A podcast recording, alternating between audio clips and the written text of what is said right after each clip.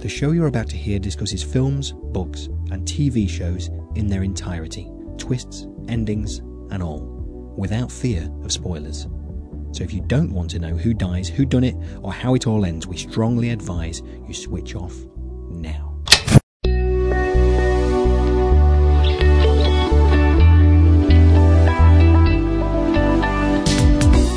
Hello, I'm Paul Tyler, and welcome to Spoiler, the show which reviews movies, books, and TV shows in their entirety.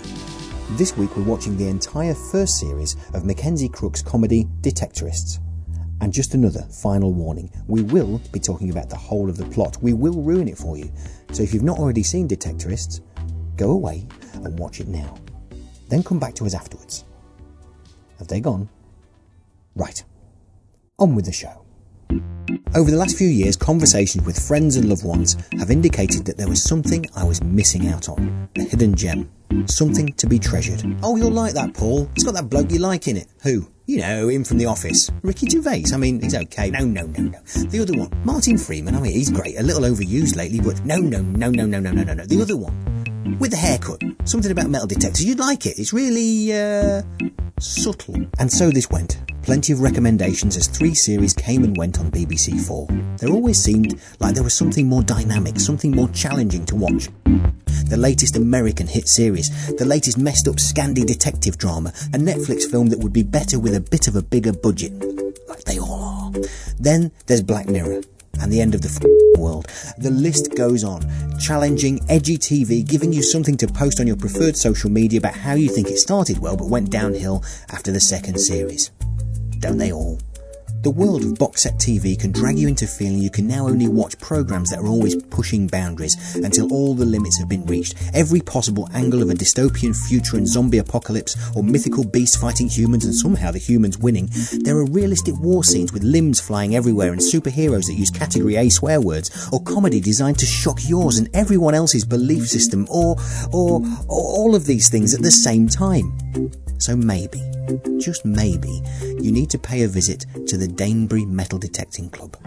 DMDC. In the Scout Hall, opposite the Two Brewers on the High Street. Alright. And what sort of thing happens there? Well, we compare finds, discuss the hobby. Uh, sometimes you get a guest speaker in. This Tuesday, Terry, club president, is giving a talk on buttons. Written, directed, and starring Mackenzie Crook, Detectorists is based around the friendship of Andy and Lance, played by the seemingly flawless Toby Jones. Will they find gold, or merely enhance their collection of buttons and ring pots, while Simon and Garfunkel send them homeward bound? Immature. Are you? No, you are. Detectorists provided BBC Four with their biggest ever audience for a comedy series, and the critics loved it. Ellen E. Jones, writing for The Independent, suggests that the show requires some patience, but has turned out to be one of the best new sitcoms of the year. That noise means it's time to get our trowels out and dig down to see if the spoiler team had the patience for this subtle comedy, or did it just not have enough poo gags? It's a hobby, that's all. Men have hobbies and women don't understand them. It's the way it's always been. And later in the show, we'll be taking a look at some of TV's more experimental sitcoms. But first, joining me for a walk through the fields of Danebury are the extremely subtle Andy Goulding and the extraordinarily patient Rachel Burnett. Hello. Hello. So, Andy, did you watch this straight away when it was broadcast, or did we watch it just for spoiler? Do you think? Uh, I actually watched it before it was broadcast. I got it as What? a as a screener, uh, a screener to review for website I write. for. So uh, it, it just came up on my emails, and I thought, oh, it's got Mackenzie Crook in. I'll give it a go. So I got it, and I watched it all through before it it had gone out. Right, I'm going to stop you there. Just one second. Sorry, Andy. I, uh, we will come back to this. We've got plenty of time. How do you feel about that, Rachel? Because I feel I, somehow I just feel I'm, I, there's no reason why I should feel put out. I'm really pleased. I'm really, I, am you know, as a friend, I'm really, really pleased for it. No, great. Well no, done. I feel really But then, yeah, something's, so, something's not. No, that's not right. He, he saw it before us, before anyone. I know you folded your arms. I'm about to. Right. Okay. In, the, in now you've got a lovely, caring atmosphere, Andy. Sorry. Sorry. Do carry on. Where, where, where, where, where, where are you?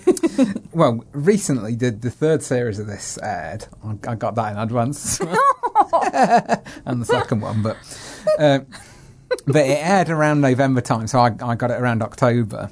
And uh, at the time, I had a terrible stinking cold, and I huddled up under a duvet. It was freezing outside, and I got a Lemsip, and I, I put it on, and that Johnny Flynn soundtrack kicked in, and we got those beautiful nature shots of butterflies and sunny fields, and I just completely relaxed.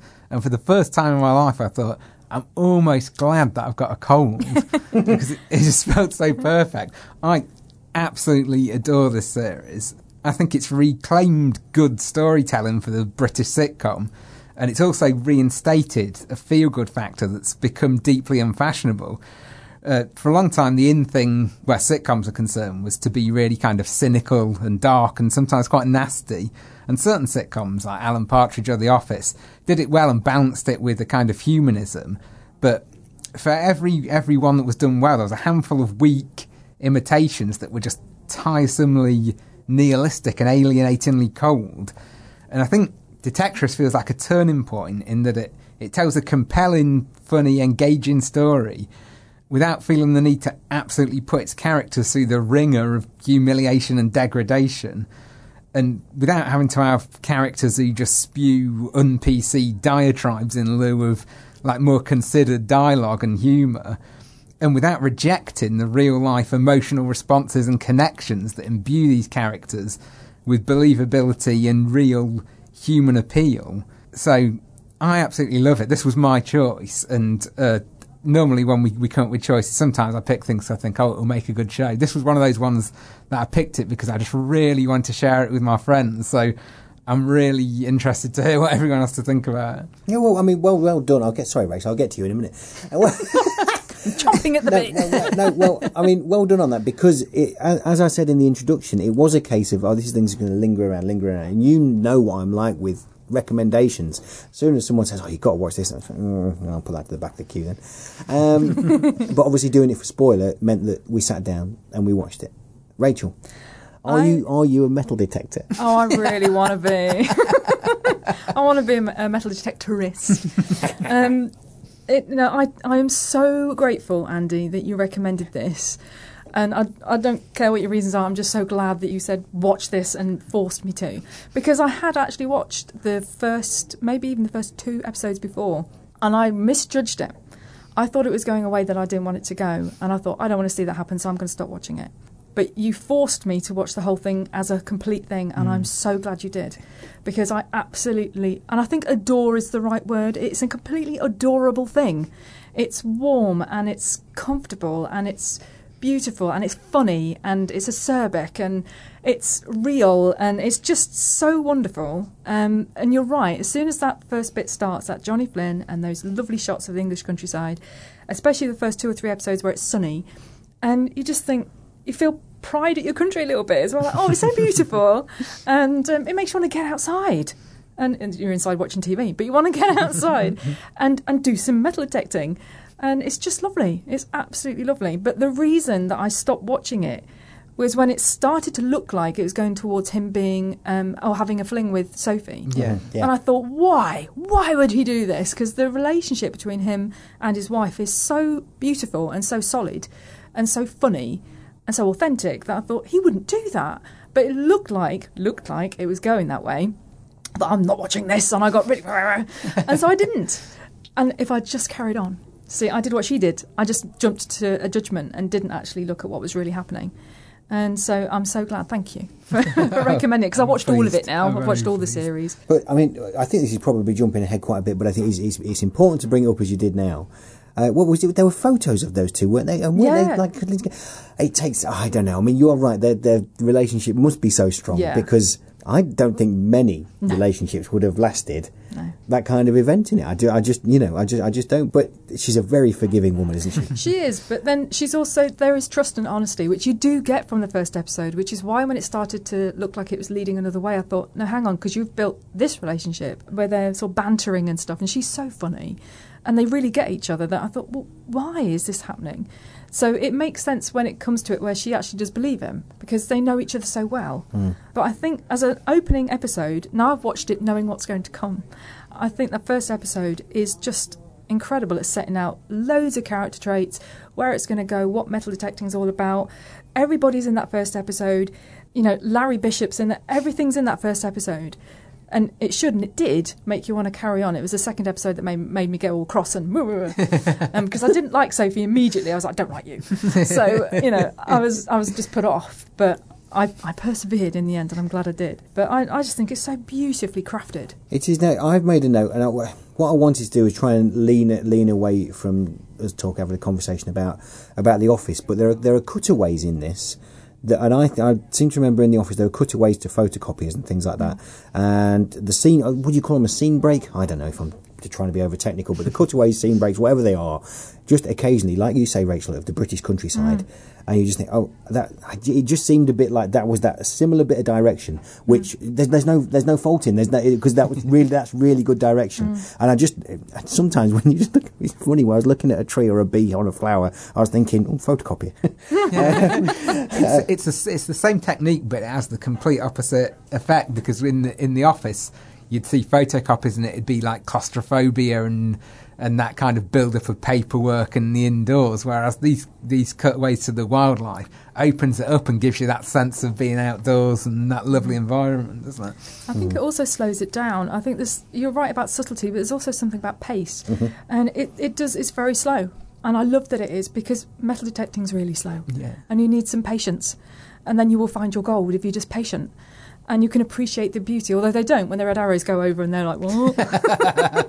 which I love. But I, I just think it's it's great in its pacing. I've never watched anything that's quite that slow moving. But those beautiful, whatever they are, scene breaks, they are lovely and just make you go, ah, on to the next bit. But of course, it's, it's not the only relationship that Andy has. He also has a very close relationship with Lance, uh, obviously played, as, as, as we said earlier, uh, by Toby Jones, who's just, it couldn't be more perfect, could it? couldn't be.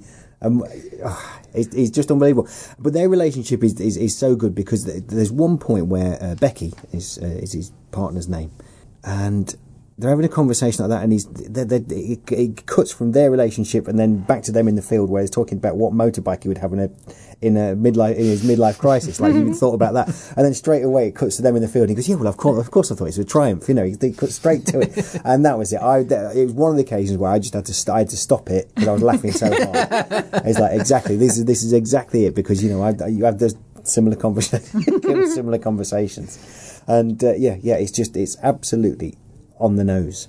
Okay, so we're, we're in we're in danger of it being a, a, a love in. is there any danger of that though? Come on, we all need a bit of positivity, don't we? This is great. Yeah, I, I don't want to drag it down just for the sake of it. you know, and I would be. I mean, there was that thing about me being only watching two episodes, and you could say that was a flaw because if I hadn't have been forced to watch it, I may never have watched it. Was there a little bit of an issue there? Maybe they should have made it more clear that that wasn't going to happen. But then you need that little bit of peril. But I can't handle that kind of infidelity in a relationship that seems to be working. It really upset me, and I really like Rachael Stirling. so why on earth would he ever have a fling outside of that? Obviously, we got past that first and second episode, and then we realised, oh, it's okay. He's just an idiot. So daft, uh, yeah, the, yeah, the- and he is just an is the- idiot. daft is the phrase that, that, that comes to mind. Yeah, Yeah, totally. and men are daft. Yeah, yeah, because he yeah. doesn't really actively pursue it, does he? But no, he, doesn't. doesn't. He, He doesn't put her off he- either. There's a, yeah, there's a few kind of little moments where he doesn't lie, but he doesn't. He doesn't Yeah. say anything. When she asks if he's married, he just says, "No, I'm not married." Yeah. He doesn't say anything, and and when she kisses him, he doesn't like go for it, but he doesn't push her away Mm. Yeah. either, which is really what he should have done. Yeah. Uh, but I think he's he's played with that kind of.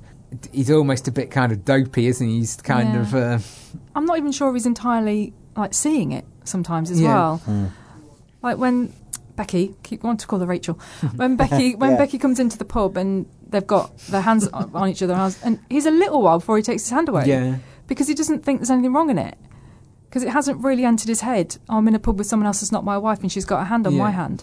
I mean, initially you would have thought, well, as soon as she put her hand on yours to say, "Oh, well done," leave it a couple of seconds and then take it away. But he didn't, because he just doesn't think that way.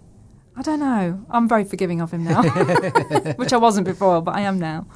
Mm, Yeah, they managed to turn it around like that. So it, I think in a little while we'll, we'll come to the rest of the cast, and we'll definitely get to Diana Rigg.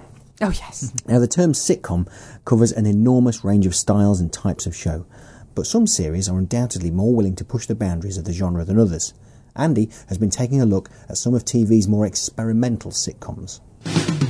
By the time Mackenzie Crook's Detectorists emerged in 2014, the sitcom had reached something of a strange place. The most popular programmes in the medium seemed to be backwards looking, raucously enthusiastic but emotionally unengaging melees of slapstick and one liners, such as Miranda, Not Going Out, and Mrs. Brown's Boys. By comparison, the gentle warmth and strong storytelling of Detectorists seemed almost experimental. Experimentalism is probably not the first term that comes to mind when you hear the word sitcom. Depending on what area you grew up in, the word probably evokes either the enduring, if occasionally dated, British classics of the 70s and 80s, like Porridge and Only Fools and Horses, or the slick, sassy American hits of the 90s like Friends and Frasier. None of these series seem particularly experimental on the face of it, and yet look closer and you'll find episodes that subtly play with the accepted form, structure, and language of sitcoms as we know it. While lesser examples of the genre are happy to conform to expectations and subsequently stagnate, the best sitcoms are always looking for new ways to surprise the audience and get laughs. Chances are, if the writers can keep it entertaining for themselves, the show will remain entertaining for the viewers too. Philip Morris, America's most enjoyable cigarette, presents I Love Lucy. Sitcom experiments might sound like a modern phenomenon, but actually the best writers have been playing with conventions almost since the birth of the genre. The language of the TV sitcom had barely been established when I Love Lucy debuted in 1951, and this charming slice of 50s family life is frequently mischaracterised as a quaint artefact of a bygone era. Following the exploits of Lucy Ricardo, she balances her domestic life with her regularly thwarted bids for stardom. I Love Lucy usually utilised the time honoured device of farcical misunderstanding, as Lucy embroiled her husband Ricky and her best friends Fred and Ethel in her doomed harebrained schemes. It's clear when watching I Love Lucy that the show's trump card is the fantastic Lucille Ball, whose performance significantly overshadows the efforts of her co stars. The writers were shrewd enough to realise this, and, with the classic episode Lucy Does the TV commercial, created a script in which the entire second act is practically a solo performance. Now let's try it once and remember, be bright and vivacious. Yes, sir. All right. The premise places Lucy in front of a TV camera to rehearse her part in a commercial for the health tonic Vitameatavegamin. Hello, friends. I'm your Vitameatavegamin girl. Prompted by a director, she recites the lengthy pitch over and over again.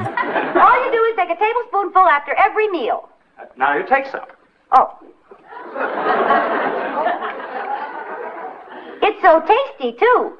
periodically taking a spoonful of the tonic to prove how tasty it is. Now I'd like to do it once more, this time from It's So Tasty Too. It's so tasty, too. That's right. Yes, sir. What no one mentions, however, is that Vitameatavegamin has 23% alcohol And content, get a great big bottle of Vegemin. and the more Lucy rehearses her role, Vita Vidi Vidi Mini Mini. the drunker she gets. So everybody get a bottle of this stuff.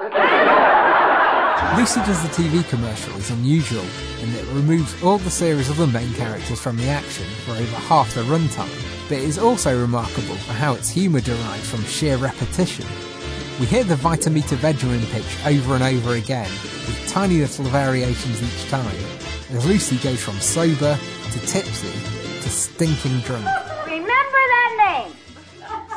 Myra Vatamiti Mac. Ball's performance is exquisite as she instinctively taps into the rhythms of the dialogue, creating something that becomes like the comedic version of a chant. The episode certainly casts a spell on audiences, many of whom wrote into the network to demand a repeat run, which, a few weeks down the line, they were duly given. That repetition thing is addictive.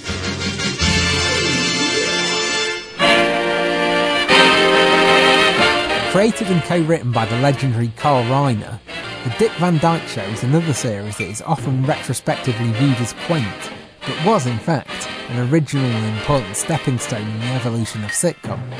Based on Reiner's own career and focused on the home and work life of Rob Petrie, a writer for a comedy variety show, this angle allowed the Dick Van Dyke Show to introduce some snippets of classic vaudeville style comedy into the sitcom framework.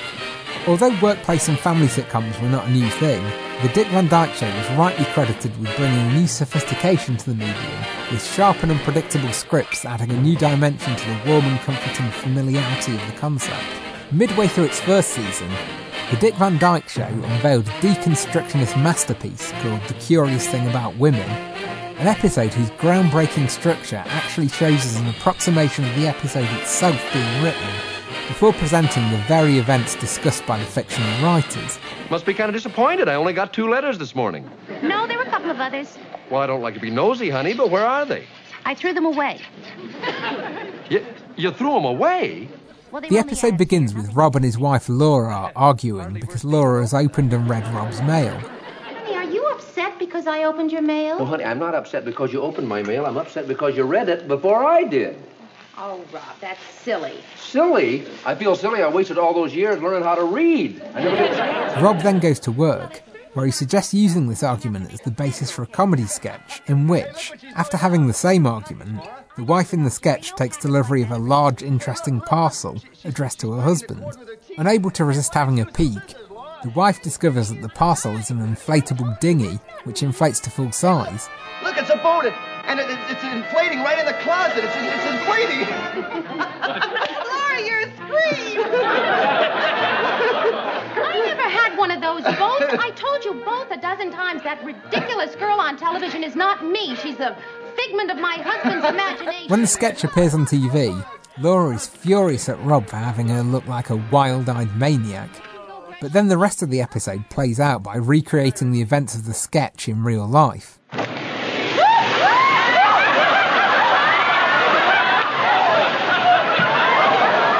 Honey, I'm home. One of the biggest mistakes a joke teller can make is preempting the punchline during the setup.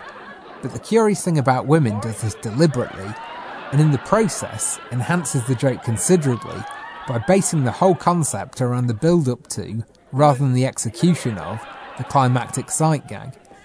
Somehow giving away the secret in the second scene makes the whole thing even funnier in its deliberate inevitability.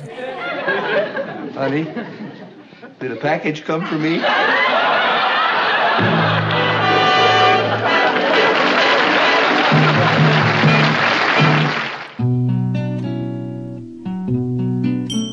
Debuting in 1972 off the back of Robert Altman's popular film of the same name, the sitcom MASH was set in a mobile army surgical hospital in South Korea during the Korean War. While this sounds like an unusual concept for a sitcom, the early years of MASH relied on broad farce as much as the next comedy. But as the series hit its stride, the writing began to mature, with the dramatic undertones of earlier episodes starting to vie for prominence with the comedy. As MASH became more emotionally engaging, so its writers grew more ambitious with the storylines they attempted. More than any other sitcom of its era, MASH began to experiment with bold conceptual gambits.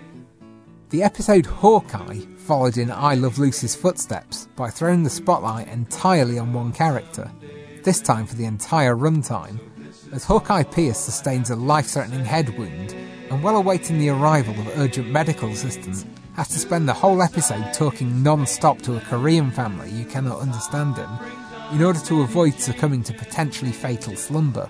I'm a doctor. You know? Doctor? How can I make you understand doctor? Maybe if I sent you a bill or an old magazine. The episode Point of View was shot entirely from the perspective of a soldier with a throat wound, with viewers seeing through the eyes of the ailing soldier using POV shots similar to those that would be used prominently in Channel 4's sitcom Peep Show decades later. In Lifetime, a wounded soldier arrives at the camp with a lacerated aorta, and the doctors have 20 minutes to perform an arterial graft before he risks paralysis forever. The episode plays out in real time with the clock in the bottom corner of the screen counting down the seconds. Kelly, time. It's 2.55 and 25 seconds.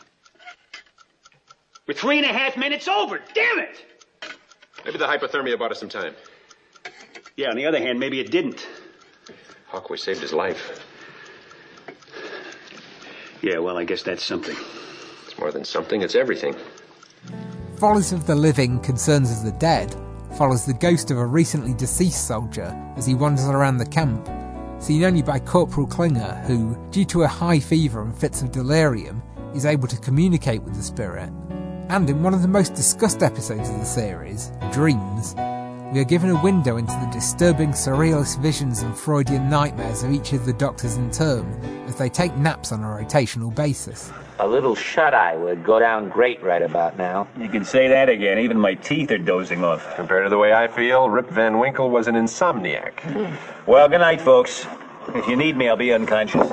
MASH remains a highly regarded series because of its funny scripts, excellent performances, and deft tonal balancing act. But its insistent ambition and innovation within the parameters of the genre are what make it, for many, myself included, one of the finest sitcoms of all time.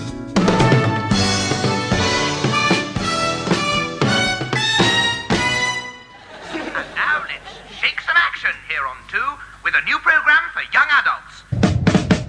Once in every lifetime. While occasional innovation within otherwise conventional sitcoms is admirable, it takes something more cataclysmic to bring about a long term change in the medium.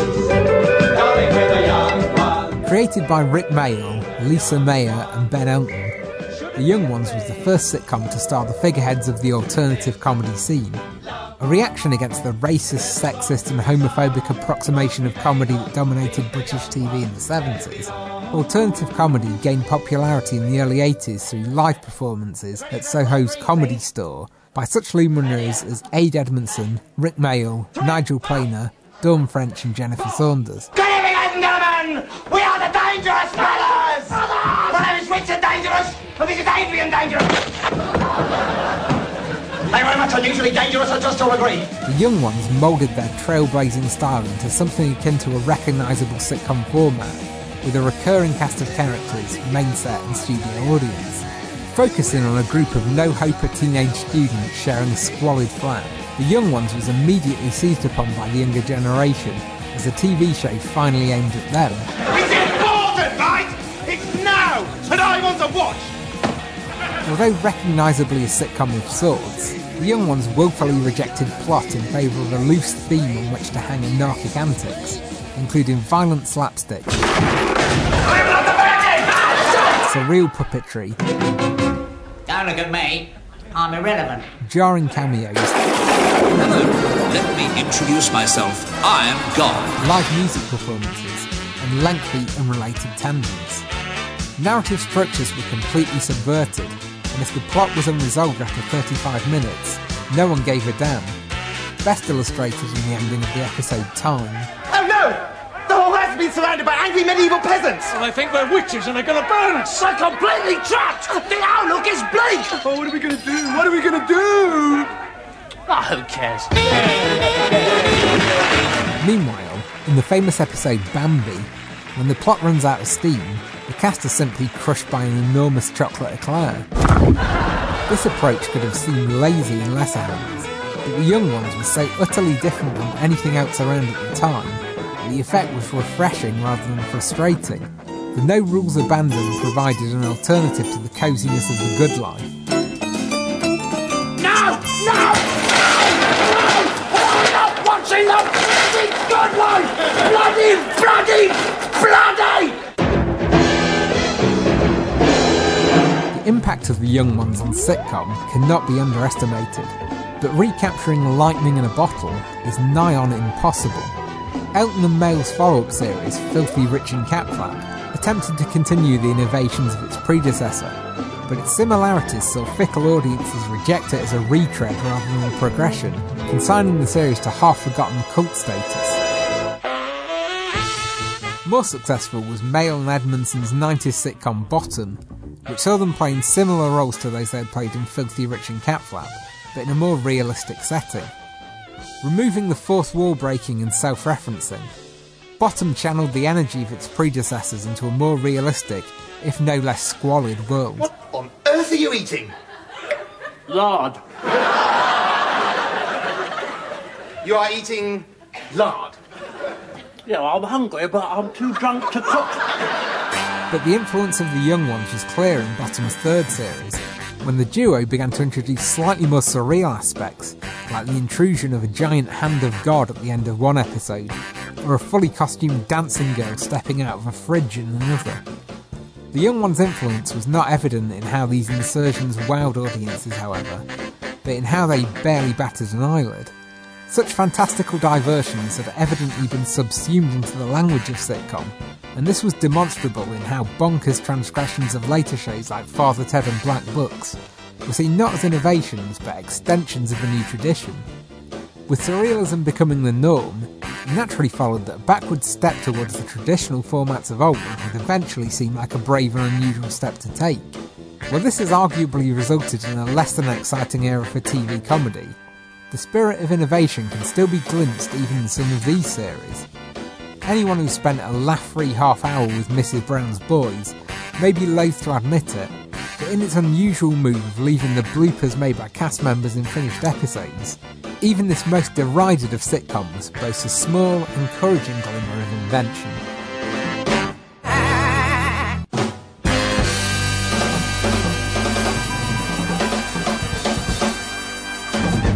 Thanks for that, Andy. Now, I think you're you're, you're right on the experimental field uh, of Detectorist, but I'm going to pick you up. Oh. I know. I'm going to pick you up on Miranda not going out, Mrs. Brown's Boys. I mean, I like two of those. I mean, simply, I, simply just because it's it's playing for laughs, which I think for me is is comedy of of, of instinct. And there's a definite balance there. I mean, I think we all met and bonded over, well, not met over Stewart Lee, but I think one of the things that brought us all together, we've all been to see Stewart Yeah. live, right? We've seen him, Yeah. uh, Yeah. our producer, obviously, as well, Johnny. Uh, so we're all big fans of that comedy that makes you think, pushes yourself, um, and, and certainly leans one way. But I'm also willing to, you know, sit down on a Saturday night and almost mess myself laughing at Michael McIntyre's stupid roadshow, or, you know, or, or big show, or whatever he calls it. You know, it's, it's, I understand he's not the, of the same of the same thing, but it's all round, it's there, and just that natural, sometimes natural laughter. No, absolutely. I absolutely agree with you that it's. Uh, I mean, the, those those three that I listed there, I'm I'm not keen on, but I like that they exist and they need to exist for the alternative to have that appeal. Mm. If everything was was like Detectorists, then that would become tiresome. And Mhm. But also, as you mentioned, Rik Mayall. I mean, we I, I, this, here we go. I must point the audience towards Rik Mayall's speech as he receives his honorary doctorate. Doc, doctorate? I think you should leave it as a doctorate. Perfect. So when he gets his honorary doctorate from Exeter University on YouTube, now you've got to look this up. Uh, it's going to inspire you because as well as hearing how he defines equality, opportunity, wisdom, freedom, and love better than any poet, living or dead, it's the point where he says, "You'll be all right." And that's enough. It's just enough.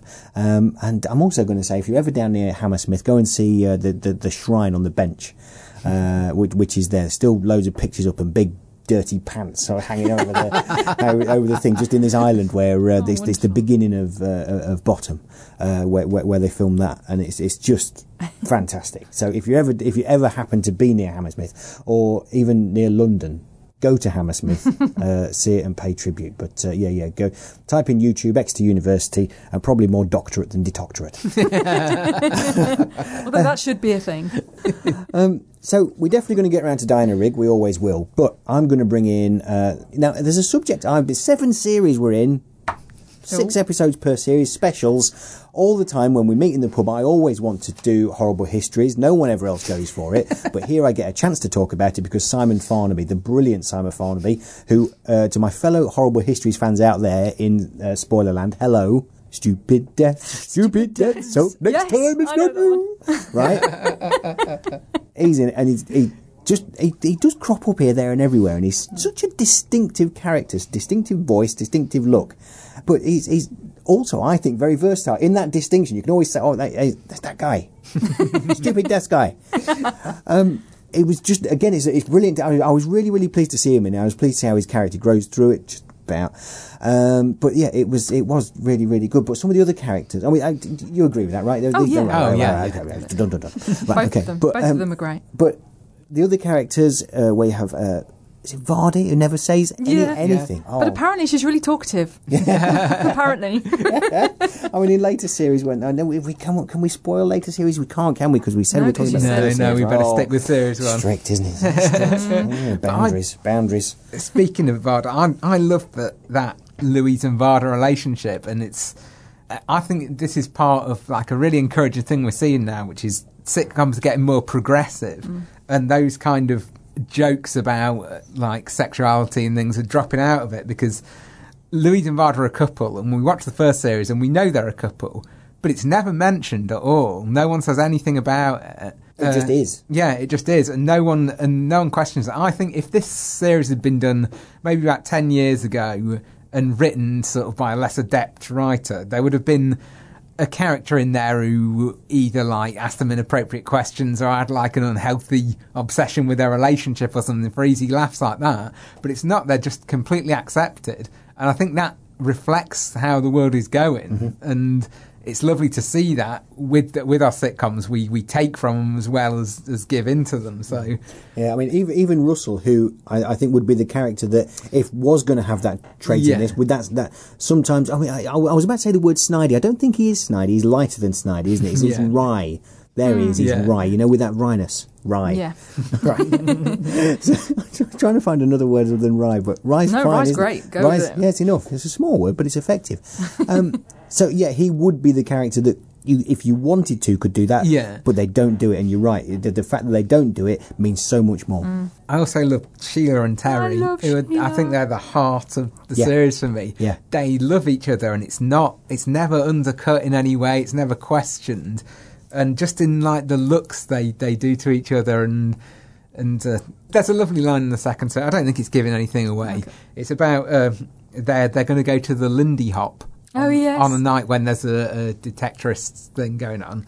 And Lance says to Terry, uh, oh, I see, so dancing is more important than metal detecting, is it? And he says, no, but Sheila is. Oh. And it's not it's not a joke or anything. No. It's just a really it's a it's a lovely moment Mm. and giving that to those characters and and and never undercutting it at all. It's just it's beautiful to have Mm. that in there. I totally agree. I've put about Sheila and Terry in my in my notes how committed they are to each other, and the fact that she always goes with him to the to the metal detecting club, and that he goes with her dancing. Lots of different dancing, tango, tap dancing is mentioned, mentioned flamenco dancing is mentioned, and I can imagine that's probably not his natural thing, but. They want to do things with each other. Oh, Yeah. that's so lovely. He'll even drink her lemonade, which just looks like the most vile thing ever. and there's a great eye popping thing from Mackenzie, which is just great. and uh, Terry's character again. I mean, we we talk about that word subtle. We, we, it's, he's officious, but not over the top, Mm. because he needs to be because he's in charge. But it's, it's not too far. Again, which wouldn't it wouldn't have suited this, would it? I mean, that this must be a natural writing style for Mackenzie Crook, mustn't it? Rather, you know, I don't think he has to. I, I wonder. You know, I mean, it'd be a good question if if if, if we could let's get him on the phone, Johnny.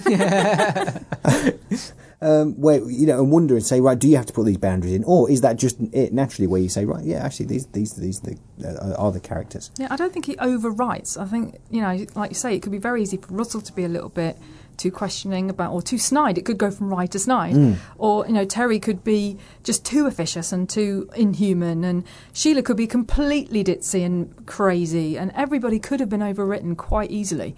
But he hasn't done that. He hasn't thought, because that would have been a very easy and lazy way to get humour.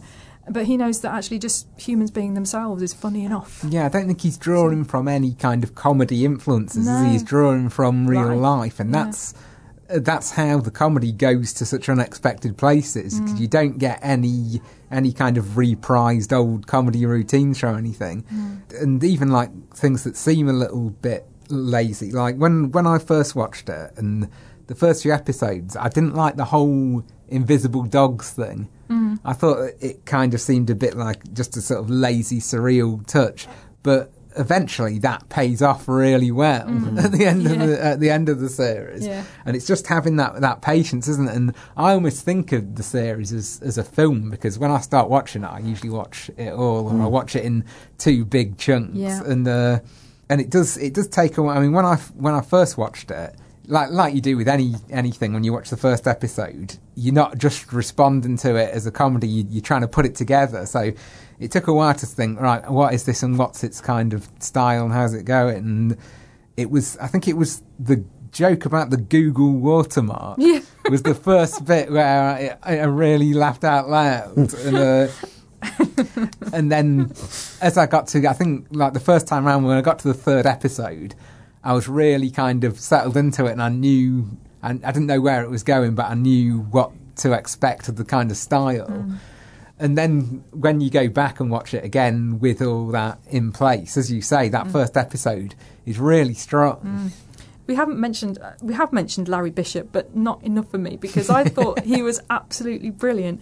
And Tim, my housemate, said the same thing of why why has he not seen him in anything before? He said he's just brilliant. he absolutely loves Larry Bishop, and he's just the way he goes from being really quite menacing to just oh okay that's absolutely fine then and um, "Oh, I got taken off by the police you know and he's just he's wonderful he really gets a lot out of his part Yeah. I suppose if there could be a spin off of anything. yes yes absolutely him and his dogs I think one of the person who I haven't mentioned, I think excels in, in quite subtle ways, uh, Lucy Benjamin. yes I was just Uh, about to mention Megs yeah, and she's because she's awful, but not in a, a really overt way. Mm. She's uh, she manipulates Lance in, but not in a really overt way as well. Mm. Everyone knows it's happening, but you don't see it in the dialogue and things. You just see it Mm. in the way she treats him and. And she's just, uh, she. I think she plays that really. She underplays it. Yeah, and and it's those little so brilliantly written that whole bit about her not remembering how he has his tea, Yeah, and it's little things like that that God, you, you've been married to the man. Yeah. you should know how he has his tea. especially when he has that memorable line about tea without sugar is vegetable soup. Yes. but, oh, and when he closes the flipping shop and does the closed sign so that his ex-wife can carry on with her shenanigans with her new boyfriend, it's it's just so tragic. It's just oh bless you, you're being so used. But she, you're right. She does it in a way that you don't hate her. Yeah, she's she's really because I've only ever seen her in EastEnders years and years previous. Did you ever used to watch Press Gang? She was Oh in yeah, that. was she in that? Oh. Yeah, that was ITV, wasn't it? Yeah, yeah, that's where I not for first me. saw her. Oh, press gang was brilliant. we should totally do that. Spoiler. oh no, I've recommended it now. Oh. oh not going to happen. Not going to happen. So- and, and as I promised, I mean, we do, it does seem like we're going through a list of the characters here, but as I promised, Diana Rigg. I mean, she just brings. I mean, there's no authentic- authenticity needed, but she brings it anyway Yes. because she's got it in bundles. She has got it in bundles. It's bundles. Diana Rigg. and she's very authentic as uh, being Rachael Stirling's mother because she is. She is, yeah, exactly. Yeah, yeah, that, Which always that, helps. that must have worked nicely. Oh yeah. I like on those things. I think there was something where Jennifer Saunders, that Josh sitcom on BBC Hmm. Three, uh, Jennifer Saunders and her daughter Yeah. uh, work together, and you, I always have this thing where they go, "Oh, could you uh, phone your mum, see, see if she's free?" And you wonder, you wonder how that. That goes about. Yeah. You, But know, it's uh, you can't imagine they audition. You go, you go Yeah. oh, Jennifer Saunders, your mum. All right, okay. Well, imagine She's if you, in. imagine if you Finty Williams, then you got Judi Dench as your mum. It's like you know. Yeah. So Finty, uh, Mm. you know your mum. give her a call. But yeah, yeah, and again, as the series grow, her character grows into being uh, something of a joy. And talking of joy, and I think we've touched on it just about. I mean, the soundtrack here um, is quite something, isn't it? Oh, I mean, really, it's just it's Yeah, it's it's, it's this, it's only this that guitar, the guitar sound. I mean, you know, mm. just to get into the nitty gritty of this thing, just that guitar sound. Oh, it's lush. It is lush, and it becomes a bit of a cue, I think, for when you sit down to watch it, and it starts, and you just you find you feel your shoulders going down, like oh, mm. there we go. Yeah. And you're right, you cannot watch one episode mm. if you've got access to more. I mean, if you're like me and ended up having to watch one episode at a time of series three, you're going crazy because it's like you have to wait each week. but um, yeah, being able to binge watch that first series.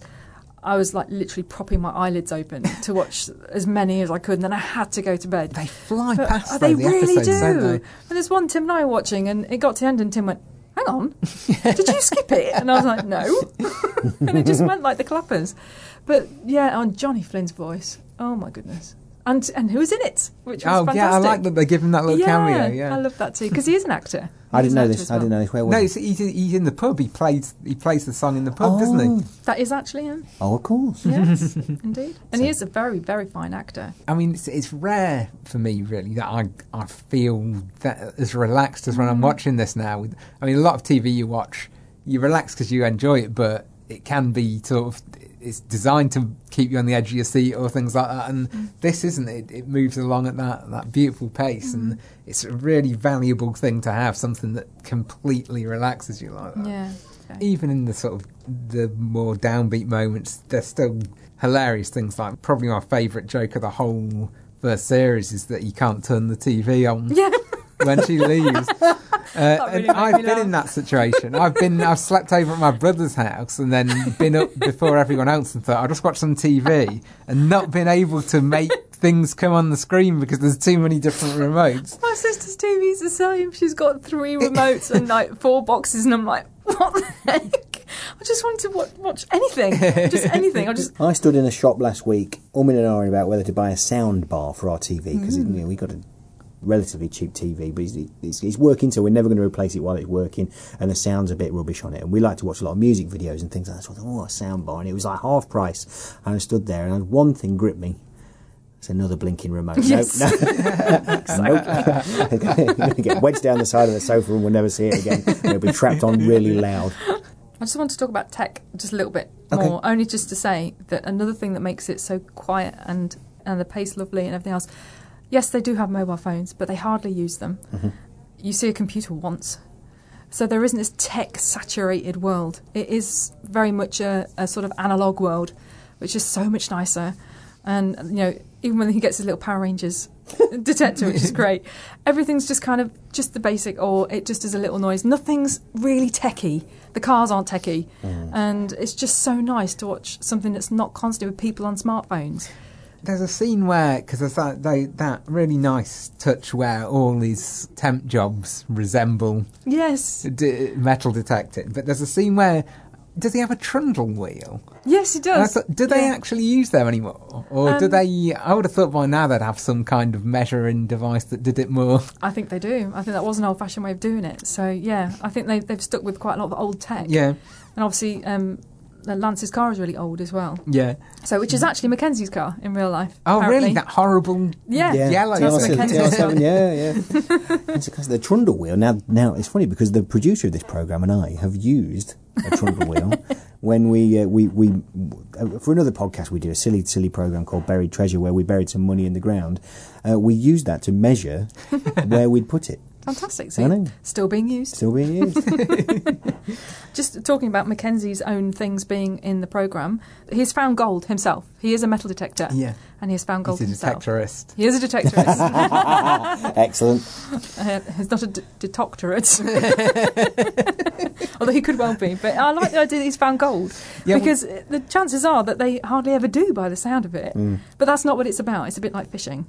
It's not really about finding anything, it's the process. He owns his own little piece of woodland, doesn't he? Does he? Which he I didn't get to that he bit. lets people use still, but he, he goes detecting those. Oh, he's so ace. which had me, and I haven't, I haven't, you know, I haven't got, I got interrupted doing this. Happens a lot in RS.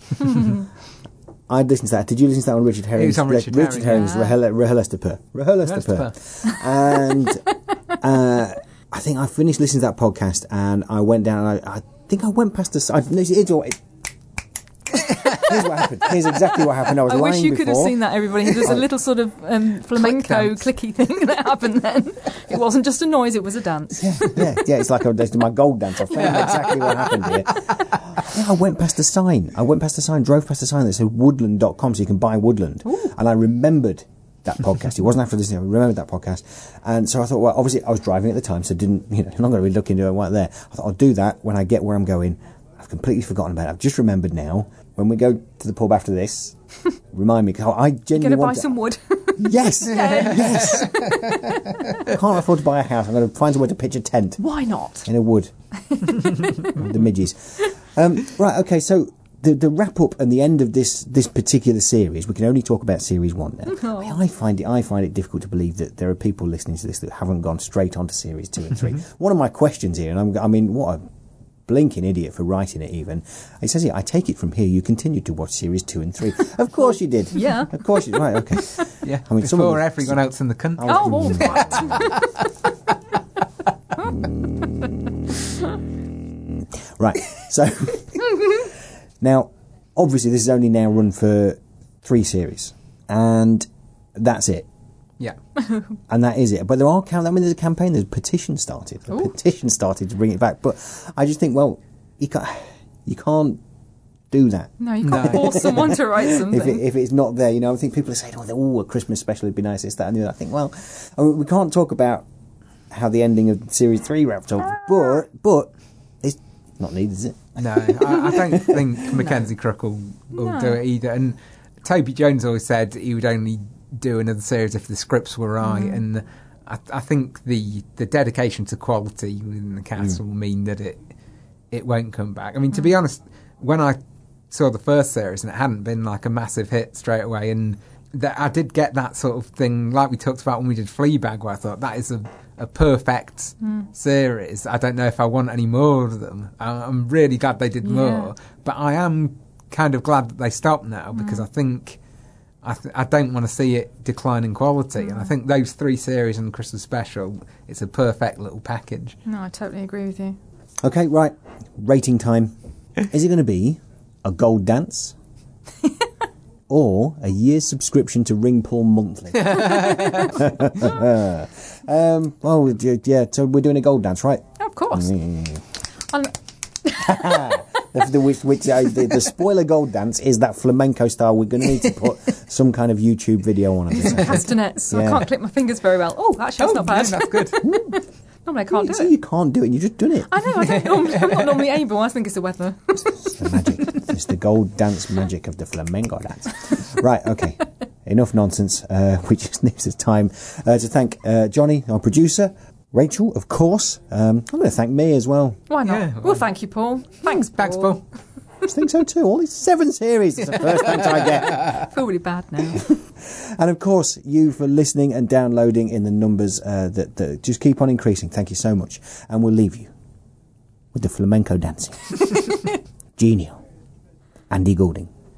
Beauty's only skin deep is a wise but ancient phrase we've heard so oft repeated we've forgotten what it says. We have some other sayings about judging books by covers, and the eye of the beholder, and a half a dozen others. Through idiom and proverb, simile and metaphor, we've analysed this subject, why come up with any more? Ironically, however, as it's passed into cliche, the power of this wisdom has lessened by decay. Itself an illustration of why metaphors are must, since we've proved we're quite unable to look past the surface dust. And in a world that still persists to worship the cosmetic, our duty is to show beauties more than merely the aesthetic. In adding more analogies to those that some deem ample, we need a different angle to enhance our new example. We could do worse than look upon the proud detectorist, who digs a little deeper to uncover what they've missed. There's swathes of green and pleasant land laid out there for your pleasure, but get under the surface and that's where you'll find the treasure.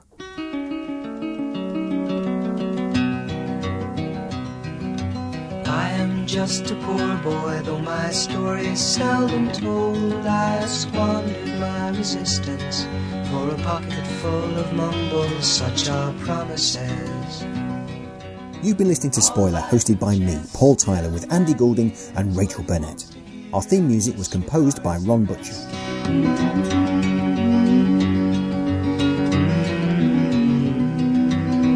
If you've enjoyed the show, please do tell your friends about us, share links to our show, or write us a nice review on iTunes.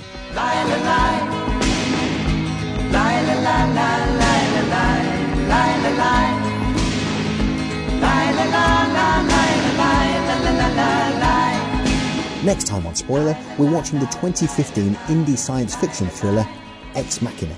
Is it strange to have made something that hates you?